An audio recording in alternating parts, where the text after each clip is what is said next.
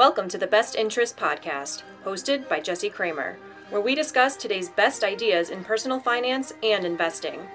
The Best Interest is a personal podcast meant for entertainment purposes only. It should not be taken as financial advice and is not prescriptive of your financial situation. Here's your host, Jesse Kramer. Hi, folks, and welcome to episode 11 of the Best Interest Podcast. My name is Jesse Kramer. I'm excited to welcome Justin Nacpil onto the podcast today. Justin is a podcaster in his own right. He hosts the Road to Wealth podcast. And I give Justin a ton of credit. He reached out to me on Twitter about sharing some podcast ideas. So we hopped onto a Zoom call and we had a great conversation. And I thought, man, we should do that again, except we should record it this time. So that's what we did. We uh, we cover a few different topics in today's interview, and not limited to uh, how Justin's views on money have changed due to him having two young kids.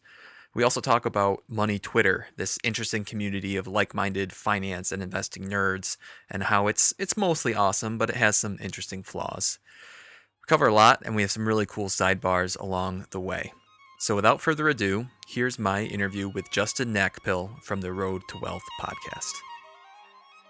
All right, folks, I'm here with Justin Nacpil, host of the Road to Wealth podcast. Justin, how are you? Jesse, I'm great. Good evening, man. Yeah.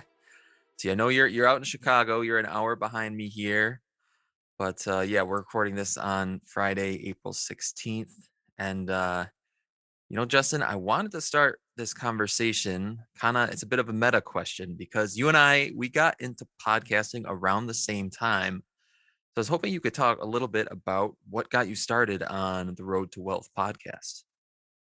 Yeah, the the podcast has always been uh, something I've always consumed as a medium. Uh, you know, in a non-pandemic time, I was always traveling like on a train or on a plane somewhere. Um, and it filled the time. And obviously when last year when we were shut down and working from home, I need to find another channel um, to to do it. So um, what inspired it for me to even create one was um, I've always been interested in personal finance, and this at least allowed me to pretty much flex that creative skill that I, it's probably been lacking for some time, man. And it's uh, it's that's pretty much why it started. Yeah.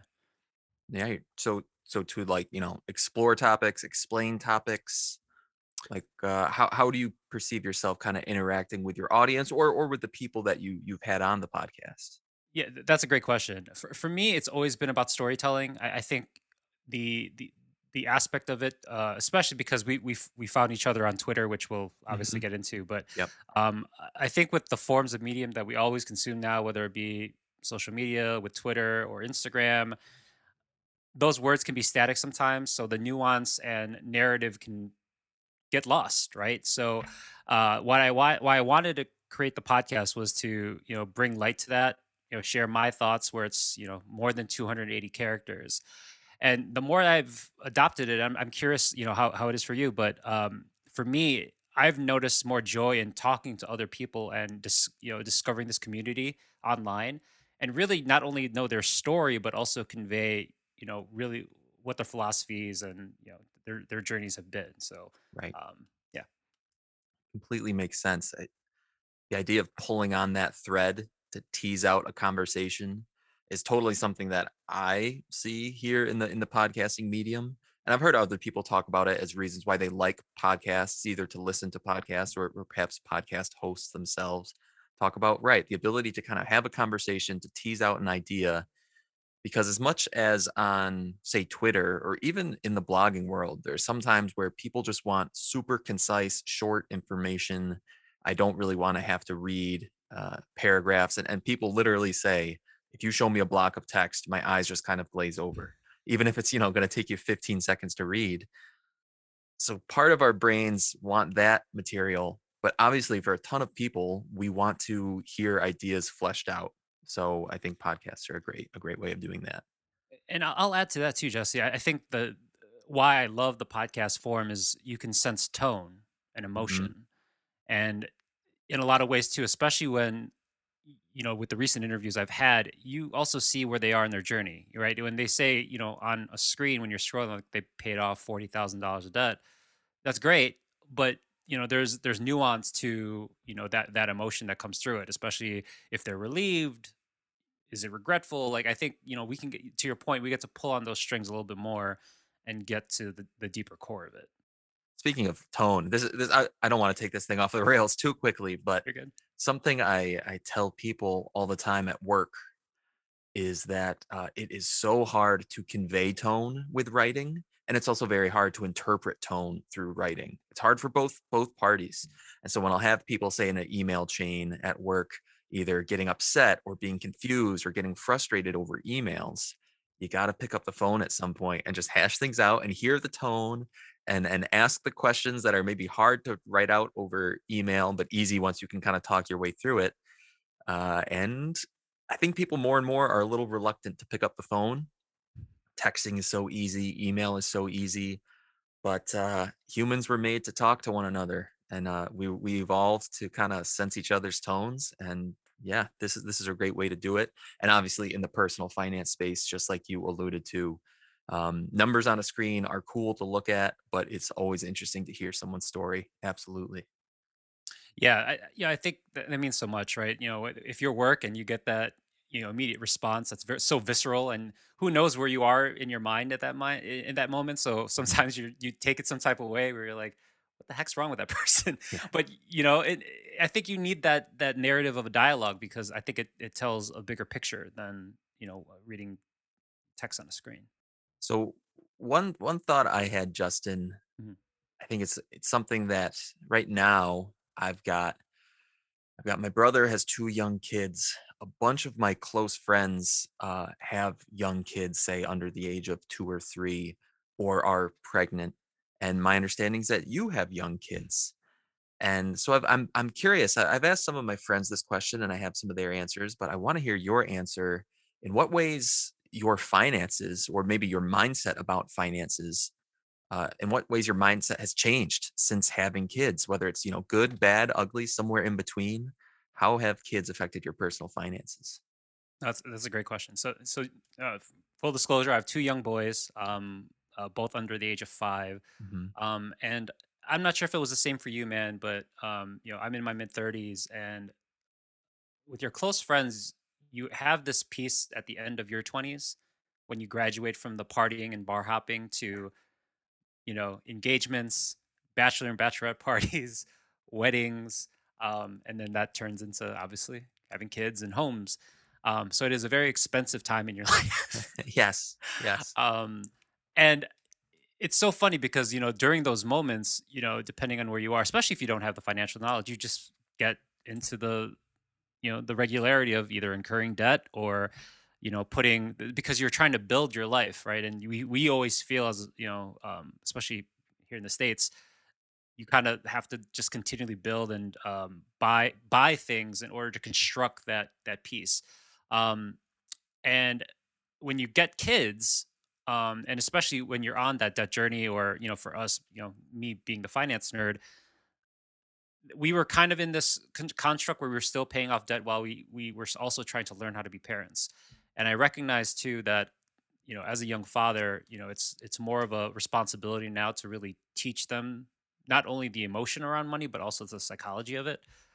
And you know I, I for me it's always been a challenge you know growing up um i, I had a recent guest on my podcast um uh, uh, cyril who um, both him and i are uh, children of immigrants. Mhm. and you know our psychology of money growing up was different uh, than how we're going to be uh, doing with our kids. You know for example like my parents they migrated from the philippines back you know probably the late 60s early 70s so their whole intention was just to survive and to assimilate to america so this idea of generational wealth and investing was such a foreign concept to them right um, versus for me i now have that responsibility not to only build myself but also to pass that education and knowledge on to my children. So, um, yeah, that, that's a, my long way of answering it, but uh, I think it, it's definitely changed as far as you know the responsibility and really just I think it's it's vital now. You know, it, we've always talked about on the internet, right? Financial literacy is is, is a requirement, and I think it, it has to be passed on to you know our kin. Gotcha, gotcha. So you're you're talking about already kind of thinking ahead to teaching them teaching them lessons the right lessons quote unquote right from the beginning um and but you also alluded to kind of some of your own personal mindset change or just I, I can relate to it as well in a few short years you go from kind of the the social maven lifestyle hopping around doing all the fun things and spending all the money that comes along with doing the fun things to now you know maybe your your fun weekend things involve the kids right um Yeah. Yeah, we've we've essentially traded, you know, um, all you can drink mimosa brunches with uh, staying in at home and you know cooking eggs and bacon.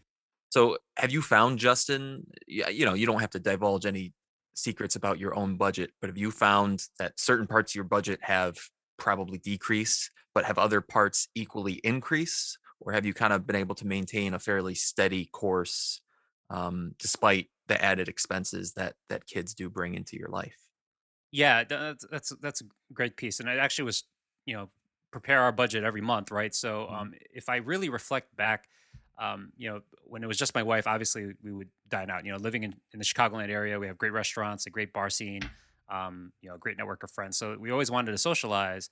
Um, so that you know, the rush, the restaurant and bar budget obviously has gone down, and obviously the what's gone up is childcare, food at home. Um, you know, our trips to you know our, our Kroger or Mariano's is is is you know is significantly up where we're we're spending more time at home, and and obviously in a pandemic, right? You know, we're kind of forced to do that. Um, but you know, we're more conscious of you know th- those leaks, right? And you know things like Amazon or a Target pickup, you know, those tend to kind of bleed. Um, but we try to predict those as best as we can. But it's hard because the needs of children um, can can change, right? So outside right of daycare payments, right? You know, they may have a a pediatrician bill that we have to, you know, we need to anticipate. Um, you know, eh, for example, like we're going through speech therapy with our youngest, so that has some fluctuation as well. Um, and you know, those are just unpredictable things that we try to stay ahead of, but it's difficult. that's really interesting so it, it, it's almost like an emergency fund in a way but it's not like they're necessarily huge emergencies It's just that there are lots of unforeseen little things that come up here and there that at the beginning of the month it wasn't on your mind at all, but now it's here and it's it's part of the most important thing in your life, your family. So you need to address it. Yeah, and, and also for new parents as well, especially if you have friends that are also having children around you, most likely they're gonna have a baptism, a birthday party. So we always try to predict, like, okay, we now gotta get, you know, this gift for our friend's kid, you know, because their birthday's coming up that month, right? We want to be good friends. So those are things that, you know, because we're so in, engulfed with our jobs, our children, you know, operating the home, those social activities tend to take you know uh, kind of a backseat sometimes so we're always trying to stay ahead of it um but yeah i would say always you know try to budget for that if you can um so, just so you're you know predicting it especially if you're money nerds like jesse and i Right. right. That is definitely true. Um, let me go pull back on that thread about yeah some of the lessons that that you're teaching your kids. Because I've just been thinking over the last couple minutes back to my childhood and you know maybe a few of the lessons from my parents about money were overt but a lot of them were were maybe more covert where it was more of just uh, you know, we grew up in the country and parts of our kind of country lifestyle whether it was uh, gardening and having a lot of our food in the summer come from the garden or kind of the classic you know i was the youngest of three boys so hand me down clothes. I, I could just I remember parts of my childhood growing up and looking back on them now, realizing, oh, those were just smart, frugal decisions that weren't necessarily intentional lessons, but I think were imprinted on me. Not to steer you down that course or anything, but I'm just kind of curious, what kind of lessons are you are you imprinting on on your children? Or are you teaching your children about money? i think it's just the basics right just you know uh taking inventory of what they have i think they're you know especially you know young kids right you know they, they don't know better as far as um you know what you know the abundance that they have you know around them right especially if we're getting a significant amount of toys for christmas you know like I, you know uh, we're we're very blessed to have you know family members that really do spoil them Okay. um but we also try to have them realize because you know if you give so much like i, I noticed it today like we had toys all over the freaking house right and it's kind of scattered where they don't really stick and play with one toy right they just kind of pick and choose, you know, throughout the day, man. And in a way, it's like we have to allow them to focus, but also be gr- indirectly gracious with what they have. It's hard to do, right? Um, but we also have to like put those habits in them. Like, hey, you know, you you you did, took care of this toy. Now you got to take care of it and, and move it along so you could transition to the next toy. Small things like that, where it just at least triggers psychologically, like you know, there is a finite amount of time, hmm and you know, you know, as they grow older, we're going to teach them that you know to get those toys, it, there is a scarce resource, which is money that buys these things. Right. Um, and you know, as a five year old and a, you know the, the three year old, it, it's hard to convey right now because those concepts aren't you know uh, completely concrete for them. But Right. Right. over time, you know, even for us, for me, and my wife, we're we're gonna have to figure it out. So That completely makes sense. It is it is very hard to not spoil your loved ones. Um, or you know, spoil might not be the right verb there, but you you want the best for your loved ones and you want them to to give them the things that they're going to enjoy. Um, but what you just said completely makes sense in that, right? I mean, it's it's hard to teach a three-year-old about this thing we call money, this construct that we call money, but it might be easier to teach a three-year-old about picking up your toys after yourself and just some of the, some of those basic things that down the road are going to be the building blocks to then tell these these stories about money that hey if you can learn as a kid that is phenomenal because as we've learned justin a lot of people don't learn those stories until maybe you know their yeah, mid 20s their late 20s their early 40s you know, um you, to, to to harp on that, um, I'm not sure. I think when we initially talked, you know, I always make the joke of when we were getting out of credit card debt, you know, I was probably still paying for the round of shots that I bought, you know, in my early 20s, in my 30s, right just because of the interest that accrued. And, you know, that concept to me really motivated me to say, like, you know, screw that. I, I don't want that to be the mark of, you know, my life where I'm still having to pay, you know, this, you know, experience from so many years ago. well speaking of when we initially spoke you know, you and I first connected over Twitter, which in many ways is a phenomenal medium for meeting like-minded people. Uh, you know, some of the some of the grief that Twitter gets is the echo chambers that it's cre- that it Yeah. creates, which I think you and I almost haven't been exposed to, if I were to guess, or, or maybe you have an alternate Twitter account, but at least on quote unquote our side of Twitter, uh, Twitter has probably siloed us into this echo chamber where we tend to talk to other people who are thinking about personal finance and investing, thinking about their futures, trying to build something bigger than themselves. And it ends up being a place of kind of this boundless enthusiasm most of the time, which is it's very refreshing. Sometimes maybe it can be a bit over the top, but um so I wanted to talk a little bit and and you had some great comments as well in our emails um, about just all the different personalities or maybe the agendas of the people that we we see on Twitter because really they're real people in the real world. It's not like Twitter is some alternate universe. Um, so we have you know blogging people, side income people, people who have podcasts like me and you. So I'm just curious, Justin. You know what what are your thoughts on money Twitter on our side of Twitter? Yeah, that's a good frame. And you know, for for those that are foreign to uh, this little side community, uh, I'm gonna uh, give a shout out to Kyle. Uh, him and I talked. Um, he talked about it's a little corner of the internet Uh huh. Yep. uh, where we kind of found one another. And to your use your words, Jesse, it's, there's a lot of exuberance. Um, and I did have a I do have an alternate Twitter as well, um, where I follow. And you're you know sometimes it's such a consuming and can get go into some black holes to say the least. You get just sucked in.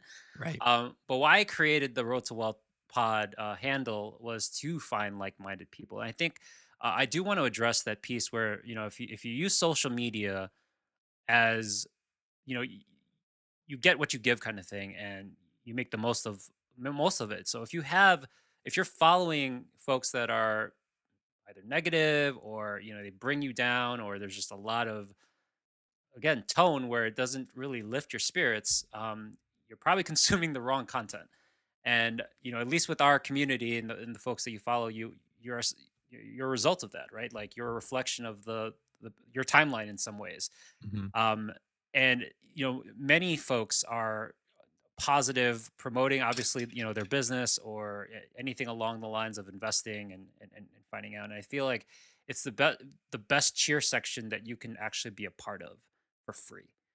Um, and what I loved about it was you know just like anything, especially when you're starting something, you you you're kind of like that awkward person at a party where you're just kind of like, "Hi, I'm Justin. I do this." Yeah. And then you're just starting to like, you know, posts and as well as you know comments on things, and you just start to follow other folks, and it just it just becomes a lot more uh, collaborative. Um, and then for me, it took a lot of strength and a lot of courage to you know reach out to yourself, Jesse, and, and other folks that um, uh, I featured on on my podcast. But it takes a little bit of courage to do that first because at first you're kind of lost because one, you need an identity to you know really just kind of project yourself, frankly, to strangers. right. Um, and ensure, yeah, you're not getting into a troll, you know, a troll thread or anything along the lines along those lines. And I think you know if you're at least savvy across those social media bo- uh, boundaries, you're gonna do you're gonna do great on on the platform. Right. Well, I, I commend you because just like you said, it does take some courage to essentially reach out to strangers. Uh, it's it's kind of like networking, right? Like it's at a party, or or in this case, in a in a semi-professional sense, where we have these projects that we're trying to grow, and right. On the one hand, you could you could look at us and say that that Justin, you had to have you know the courage to reach out to me.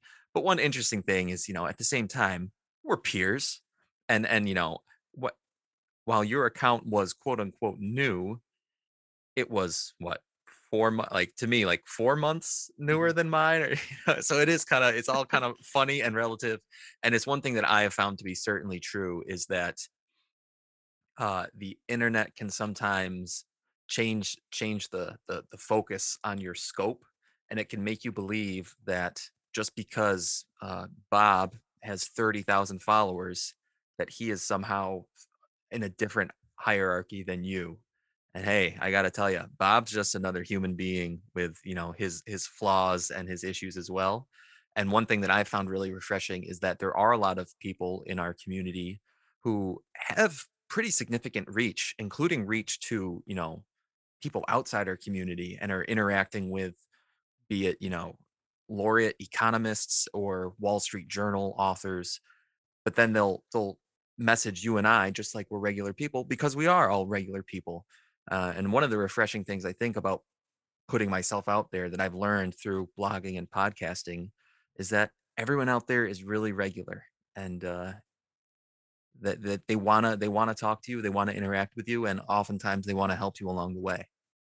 Yeah, you know that's a great point, Jesse. I think the one aspect that you get a little bit of imposter syndrome where you're like, do I belong in this space? And I think the more that you just, you know, strike up the courage, especially because we are such a welcoming community, I think it's just a matter of just trying, right? Um, I've done a similar thing where, you know, people, um, you know, that have, and I, you know, I'm not trying to speak like I have thousands of followers because I don't. Um, but even the one that either just joined and, you know, made at least a, a comprehensive comment, to say the least, mm-hmm. it's not more of just like, great job. Um, right. it's more so like a little bit more in depth than, you know, picking apart whatever I tweeted um, I'll message them, you know, especially you know if if if I kind of scour their tweets or whatever, um, just to kind of pick their brain on things. And I think you know that that rhythm has hel- helped me to you know gain more confidence on the platform, invite uh, people on on my podcast just to talk through because you know I feel like they have something great to share, man. Yeah, uh, I just had a a nice fella named Sam reach out to me today through DMs just to kind of ask. Finances with Sam? Uh, no, I think it's a newer account. His name okay. is Sam Galloway. And I believe his handle is at Sam Galloway. And Sam just reached out to say, Hey, uh, you know, I've seen you around here. I noticed you write some longer threads. And and I wrote this longer thread today on budgeting. And I was just wondering if you wouldn't mind A, critiquing the thread, just give me your thoughts. And B, kind of maybe if you had some tips about how to make this account grow, how to make my account grow, maybe how to leverage Twitter to help my progress and my my uh, my projects a little bit more.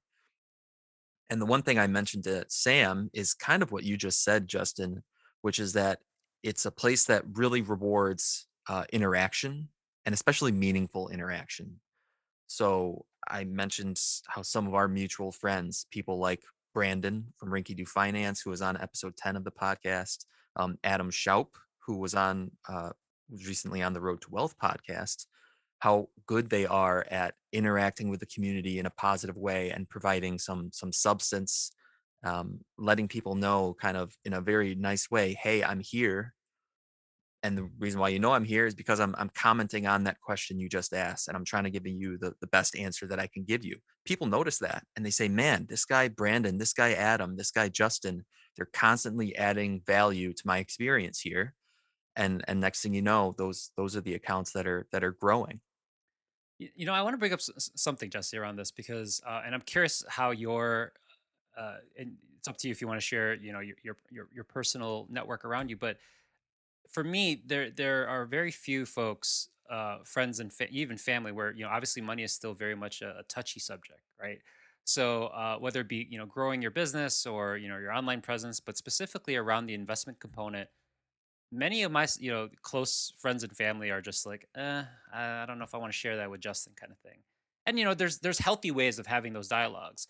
But what I found with at least this community, total strangers, mind you, on Twitter, that they're totally open to talking through it and you know in, a lot of ways you know we're roughly around the same you know boomer millennial generation right and you know even if you're you know not within our demographic you know even folks that are older that have hit you know a financial independence number or you know they've you know retired they're you know they have a lot of knowledge and wealth that you can kind of gain just by that personal connection through the money twitter community so um in a way it's helped me grow um, and and frankly step outside my boundaries of you know my own social circle because that's you know not a, a very you know it's a taboo thing and still in a lot of a lot of ways right the, the taboo nature of money is something that we've that i've talked about here before and and just like you said it's something that uh, i understand why it's taboo but I don't necessarily think it should be. Or I think there are so many healthy conversations that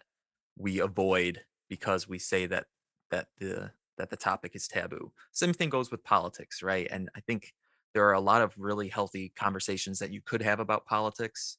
Oh, but the problem is, you know, 10% of the time loved ones end up screaming at each other and getting in fights. And because of that minority outcome, we tend to try to avoid the subject altogether. And I, I think with money, it's often the same way. Um, but it is a really interesting point that you kind of brought up midway through there that that last statement justin about kind of the the freedom the lack of hesitancy that a lot of our peers have towards throwing all of their uh, money details out there for the twitter yes, world to see totally. um, and it's interesting it's uh, here's a quick anecdote um, so for the first year and a half of writing on the blog I completely avoided sharing any Your substantial numbers. personal finance numbers. Mm-hmm. I didn't share my salary, which I still really haven't. I didn't share my net worth, which now I, I kind of sort of have. Uh, I didn't share my, you know, how much money I had in my 401k, how much was in my Roth IRA, et cetera, et cetera. Mainly because I knew that a lot of my friends, a lot of my family, a lot of my coworkers, a lot of close people in my life read my blog. And I didn't want to, A, create, I didn't really want to create any negative feelings uh, around how much money I had. I didn't want people to say, oh my gosh, I, I feel bad. I feel behind. I didn't want people to feel necessarily maybe like I was privileged. Because um, I'm very aware of the ways in which I am privileged. Uh, but I was maybe a little bit worried whether that's a good thing or a bad thing, that people might say, oh, freaking Jesse's so lucky and look at him over here. Now he's bragging about it. He's bragging it. Doesn't he realize how privileged he is and he's bragging?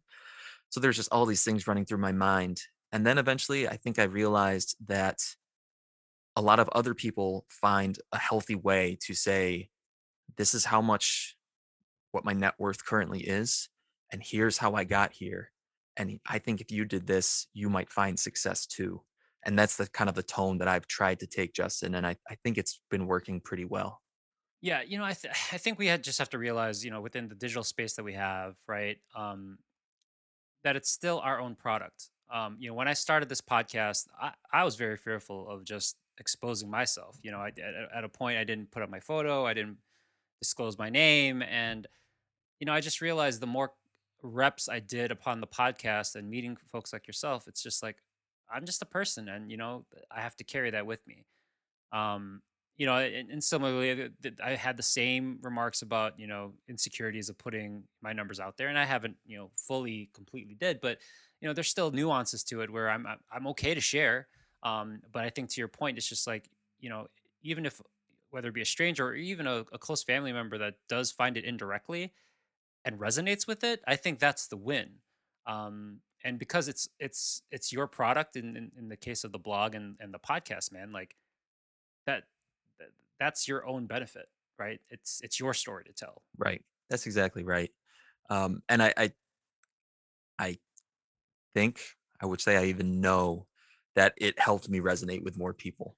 Yeah. That that first article that I put out, it it happened to be one that I published with CNBC because the CNBC Yeah. editor said, "Hey Jesse, this article's good. You you tell us the steps that you've taken in 6 years to go from in college debt to a better place. But no offense, Jesse, you didn't tell us what that better place is. And unless you tell us kind of where you stand right now, not only would no one read it, but because no one would read it, we're not going to publish it. It's not like they were trying to strong arm me, but they just said, our readers want to know where you stand. And I listened to the editor. I decided to suck it up and, and publish my numbers. And not only was it good for CNBC, but so many of my regular readers kind of came forward and said, Whoa, now that we kind of realize what these ideas did for you, these ideas being budgeting, index fund investing, maxing out my 401k, once you realized how these how well these have worked for you, all of a sudden now I'm a lot more motivated to pursue them myself. And that that kind of clicked with me and I, I realized how how helpful it was for them. You know, I'm going to make a comment to that, Jesse. I, I think that's just validation, right? It's validation that, you know, you took the risk. It's resonating. Um, I do want to read one of the tweets that I did. I know this is a shameless plug, but I'm No, going to do please go I'm going it. to do it um, because I felt like you know what you said. You know, kind of aligns with this, and I really hope it aligns with everybody else. So um, I wrote on Twitter that create the content that inspires others to finish their own journey, and not someone else's race. Because I think there's this comparison component where it's like, oh man, Jesse did all this right, and like I can't do that, and it's like you have to use his blog, his podcast, other voices on uh, on Money Twitter or on Instagram, whatever the medium is, to finish your own race.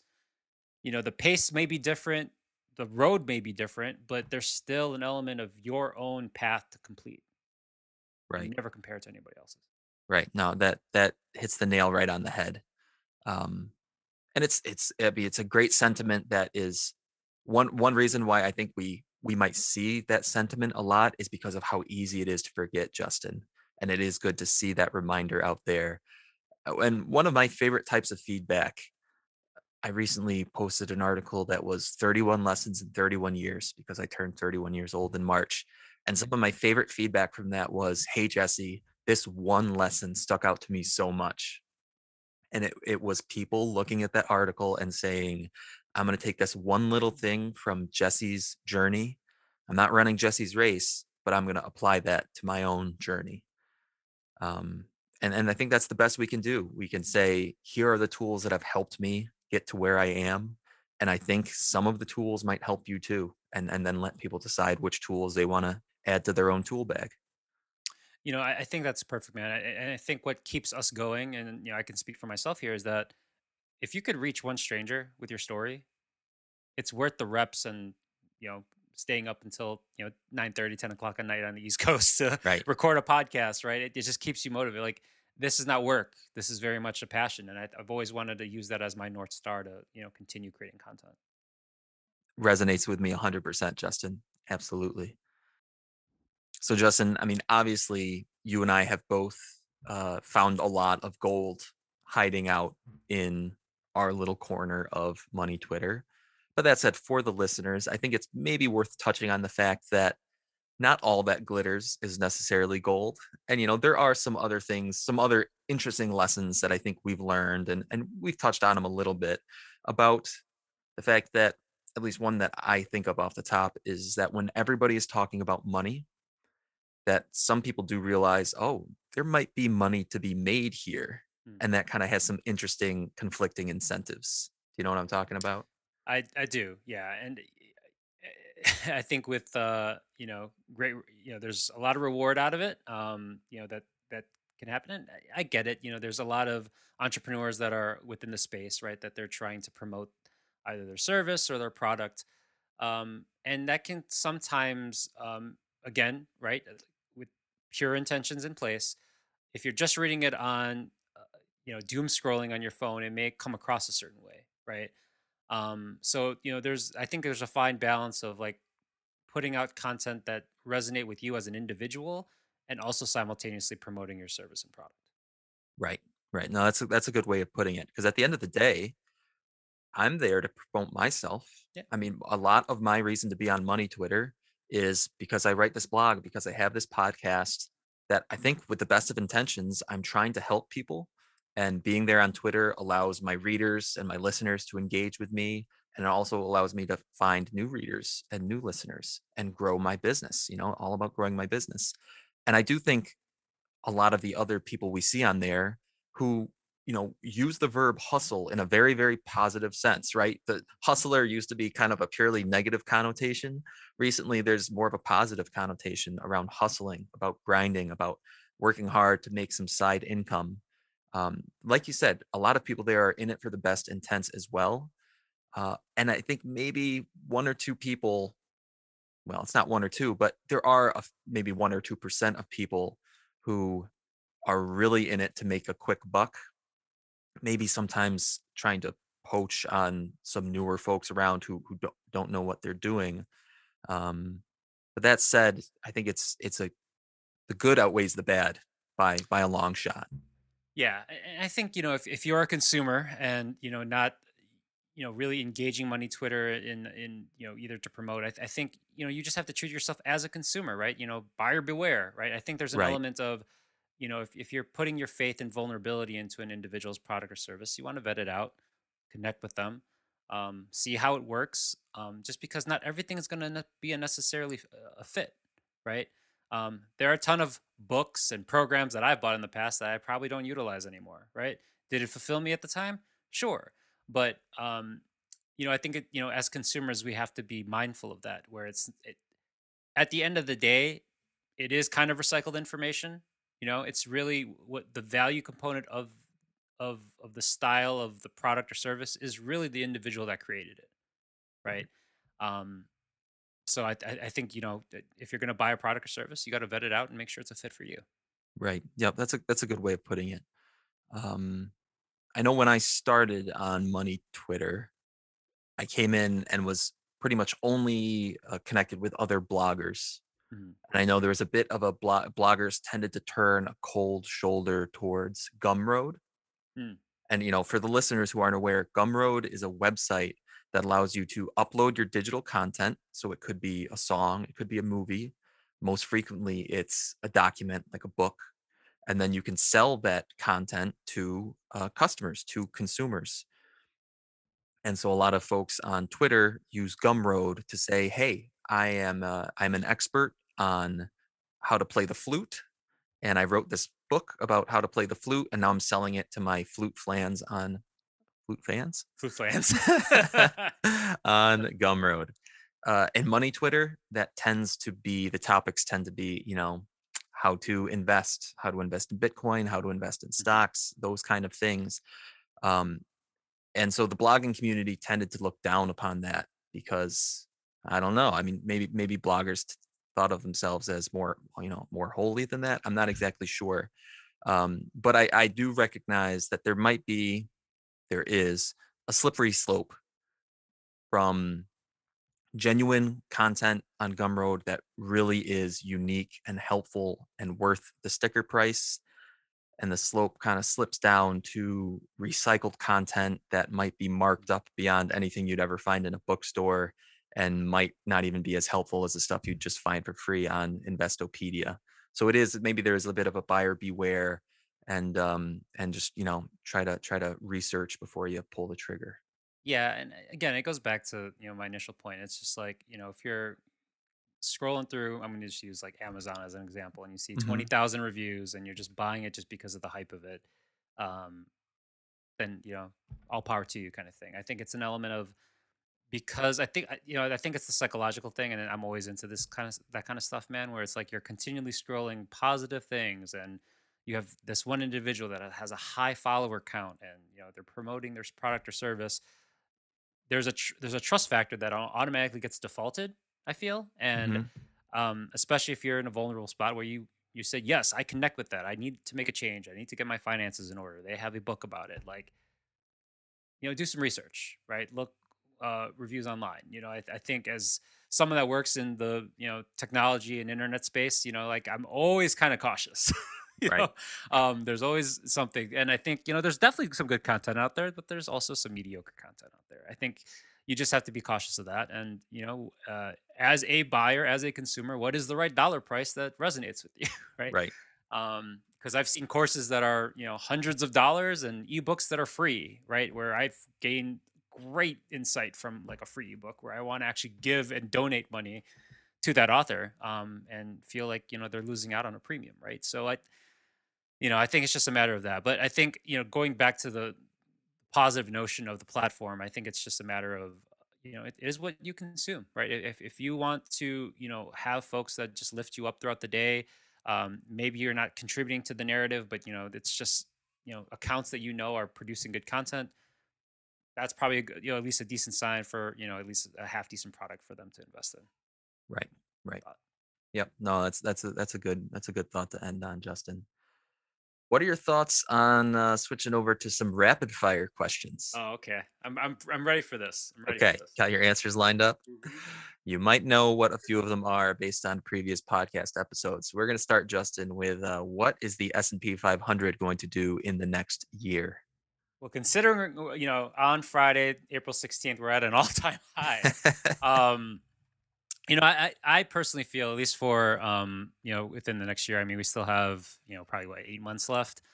Um, I feel we're going to be you know slightly higher. Um, I don't I not not to levels that we're on now, but like I don't think we're going to have the same type of bull run from a percentage wise that we had in 2020.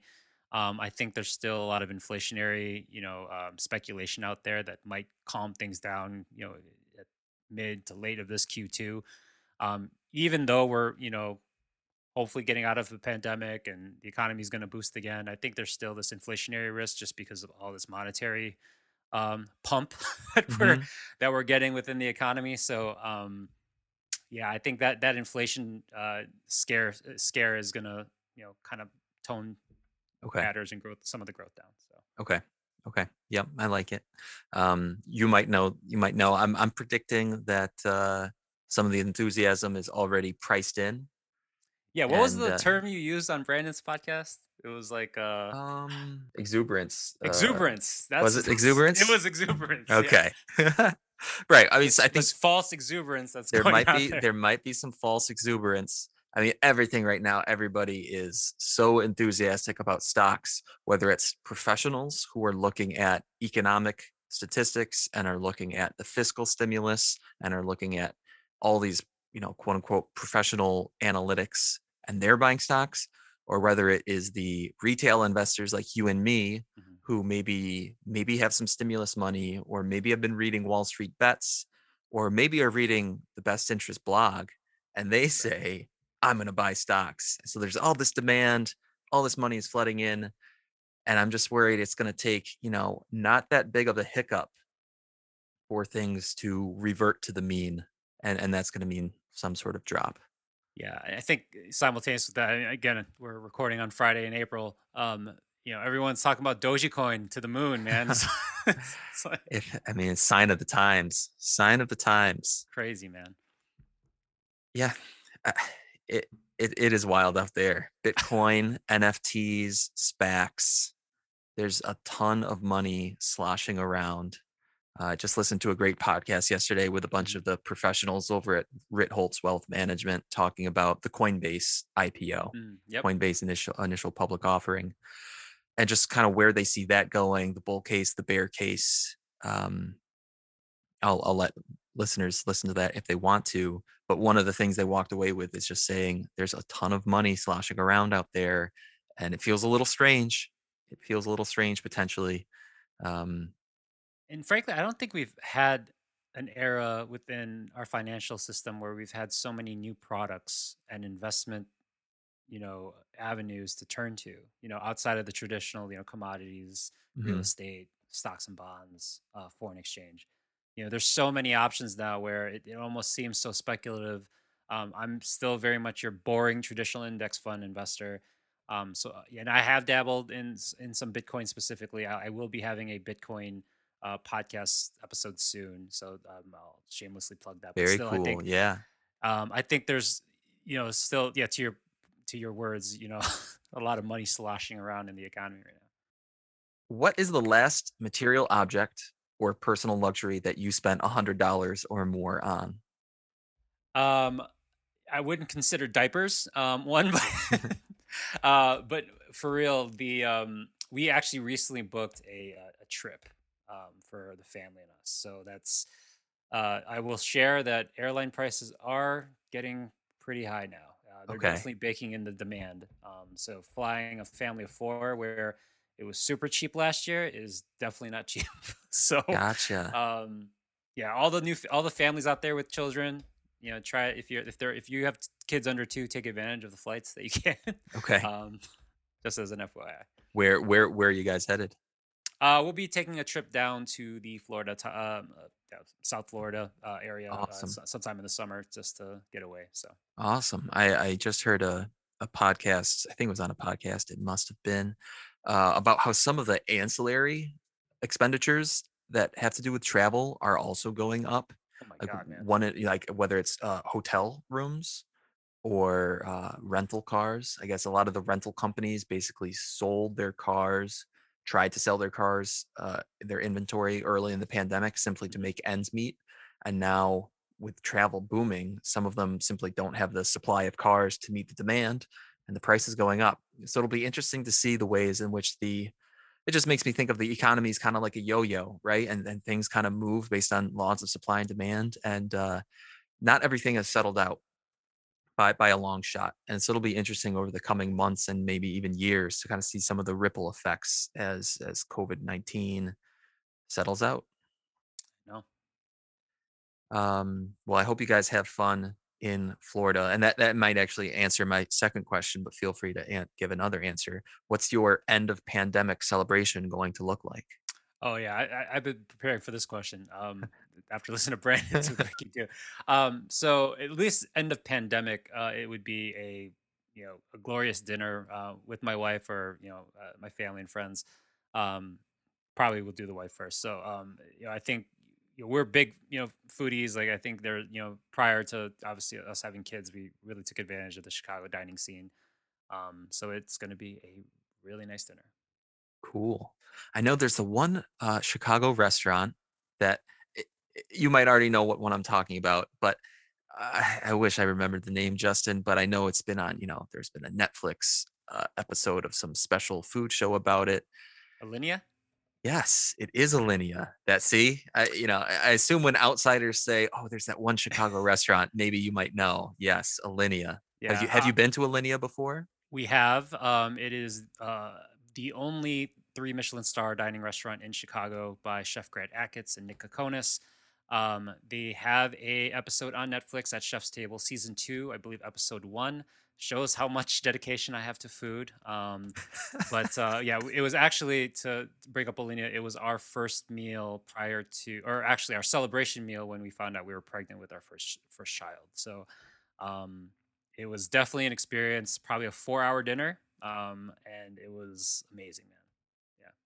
Not only does that sound amazing, Justin, but I want all the listeners to know that there was zero preparation that went into that question beforehand. And that was Justin completely going off the top off of the his dome. head Yeah. with, You are a foodie, Justin. That is awesome. I it's the uh, other guilty pleasure I have, just because. That is so cool. That is so cool. Well, then I'm extremely excited to hear the answer to the next question. These segues have been amazing because the next speed round question, as all the listeners know, is what is your go to for a simple and delicious meal? Bonus points if you cook it yourself. Oh well, I already have the bonus points. Um, so yeah, we, I, as as you, as you heard, I'm uh, big into food. Um, I've also you know try to dabble at home and you know be a chef, but um, it's pretty much a weekly staple. Um, I actually learned this recipe from my older brother. Um, it is a salmon dish that uh, we cook skin side down to crisp up um, and allow just like the eminent heat to kind of um, cook more of the the meat and the protein. And then I make um, kind of an Asian glaze, which is hoisin, mirin, a little sake, and a little bit of sesame oil, uh, and a little bit of soy, all mixed in, a little bit of sugar, um, and then I glaze it kind of like a barbecue sauce. Um, once it all, because of there's sugar in there, it starts to really like kind of crisp up at the bottom, and then I throw it in the broiler um, to crisp up the top, um, and then serve that with some rice, some steamed vegetables, and some green onion. So That sounds amazing. That sounds amazing. And the question was a simple and delicious meal. And not only does it sound delicious, it but is simple. The, the way I was the way you describe it, it does sound simple. I worry that if I were to try it, it would not be simple, but that sounds amazing, simple and delicious.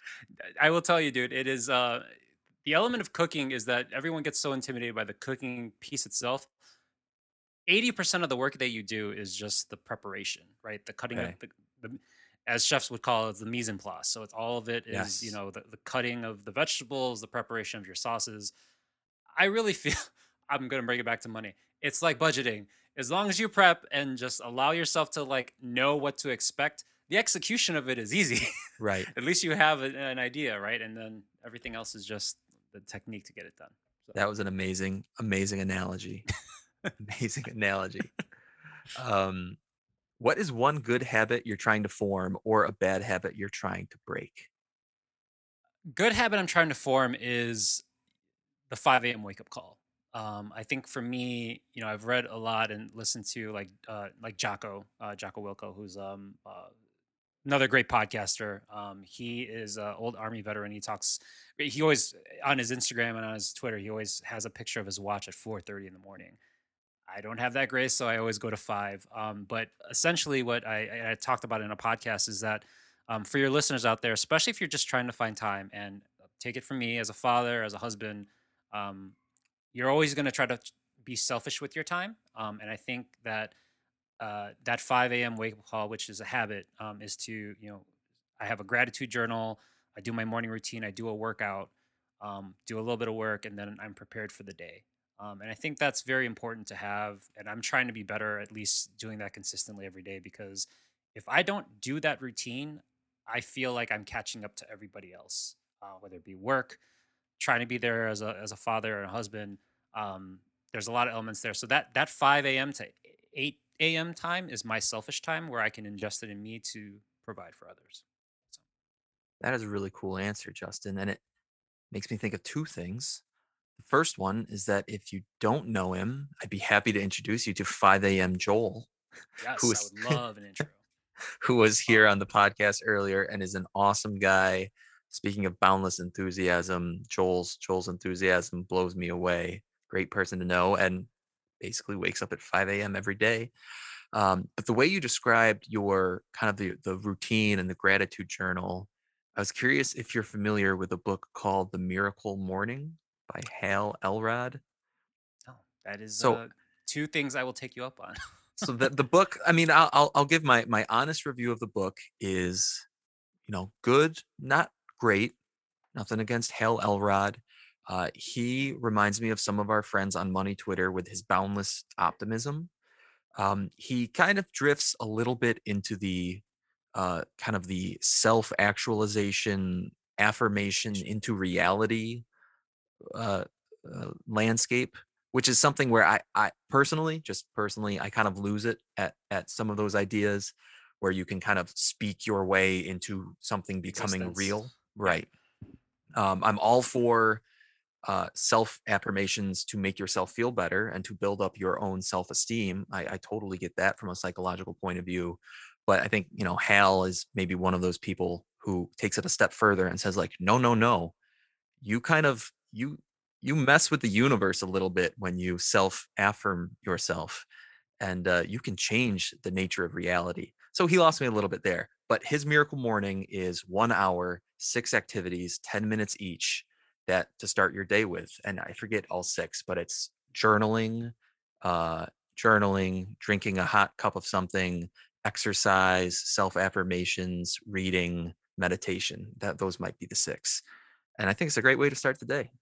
Yeah, I've admired 5 a.m. Joel from afar, man. Uh, you know, I've listened to him as a as a guest on you know like How to Money and you know other podcasts, and I think you know his message you know definitely resonates. I think um, for, for those fathers out there that are still trying to you know gather their whole perspective and and try to you know improve their lives, I think that morning routine definitely pays more dividends than you, you know. And I would encourage everybody. Um, you don't have to be a dad. I think anybody else that is trying to find time um, that is your time. You know, try to make it a habit.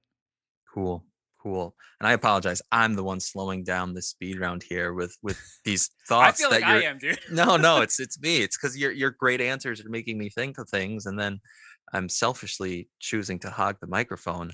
But I do have one last question for you, Justin, and it's uh, what message would you put on a billboard to share with the world? What would you say? It would be in all caps, Jesse, and it would say Comparison is the thief of joy. Boom. Is that where we drop the microphones and just shut the thing down? I, I think so. Just let it burn in flames, man. Justin, that is a great one. I can't thank you enough for spending your Friday night here on the Best Interest podcast. I'm really appreciative. That was a fantastic conversation.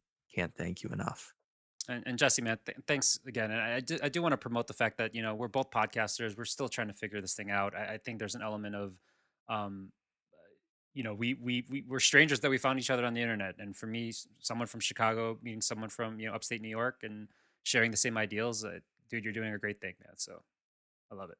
Right back at you. Right back at you. So Justin, if people want to reach out to you real quick, how can they do that? Yeah, so I'm on uh, two social platforms. I'm at uh, on Twitter at um, at Road to Wealth Pod P O D. Um, that very straightforward. I recently changed that, so it's a little easier on the tongue. Um, and then I recently joined Instagram um, at Road to Wealth Podcast. Uh, you could follow me uh, on there. And uh, yeah, please check out uh, the Road to Wealth podcast. It's going to be available on all pod- podcast platforms. Um, you know, we're going to get Jesse on in the near future as well to talk about a few topics. Uh, but uh, just very blessed and um, you know just blessed to be on here, man. Excellent. The Road to Wealth podcast. I'm excited to be on in the near future. Let me know, Justin. Thank you again. Great to talk to you. All right, thanks, Jesse. All right.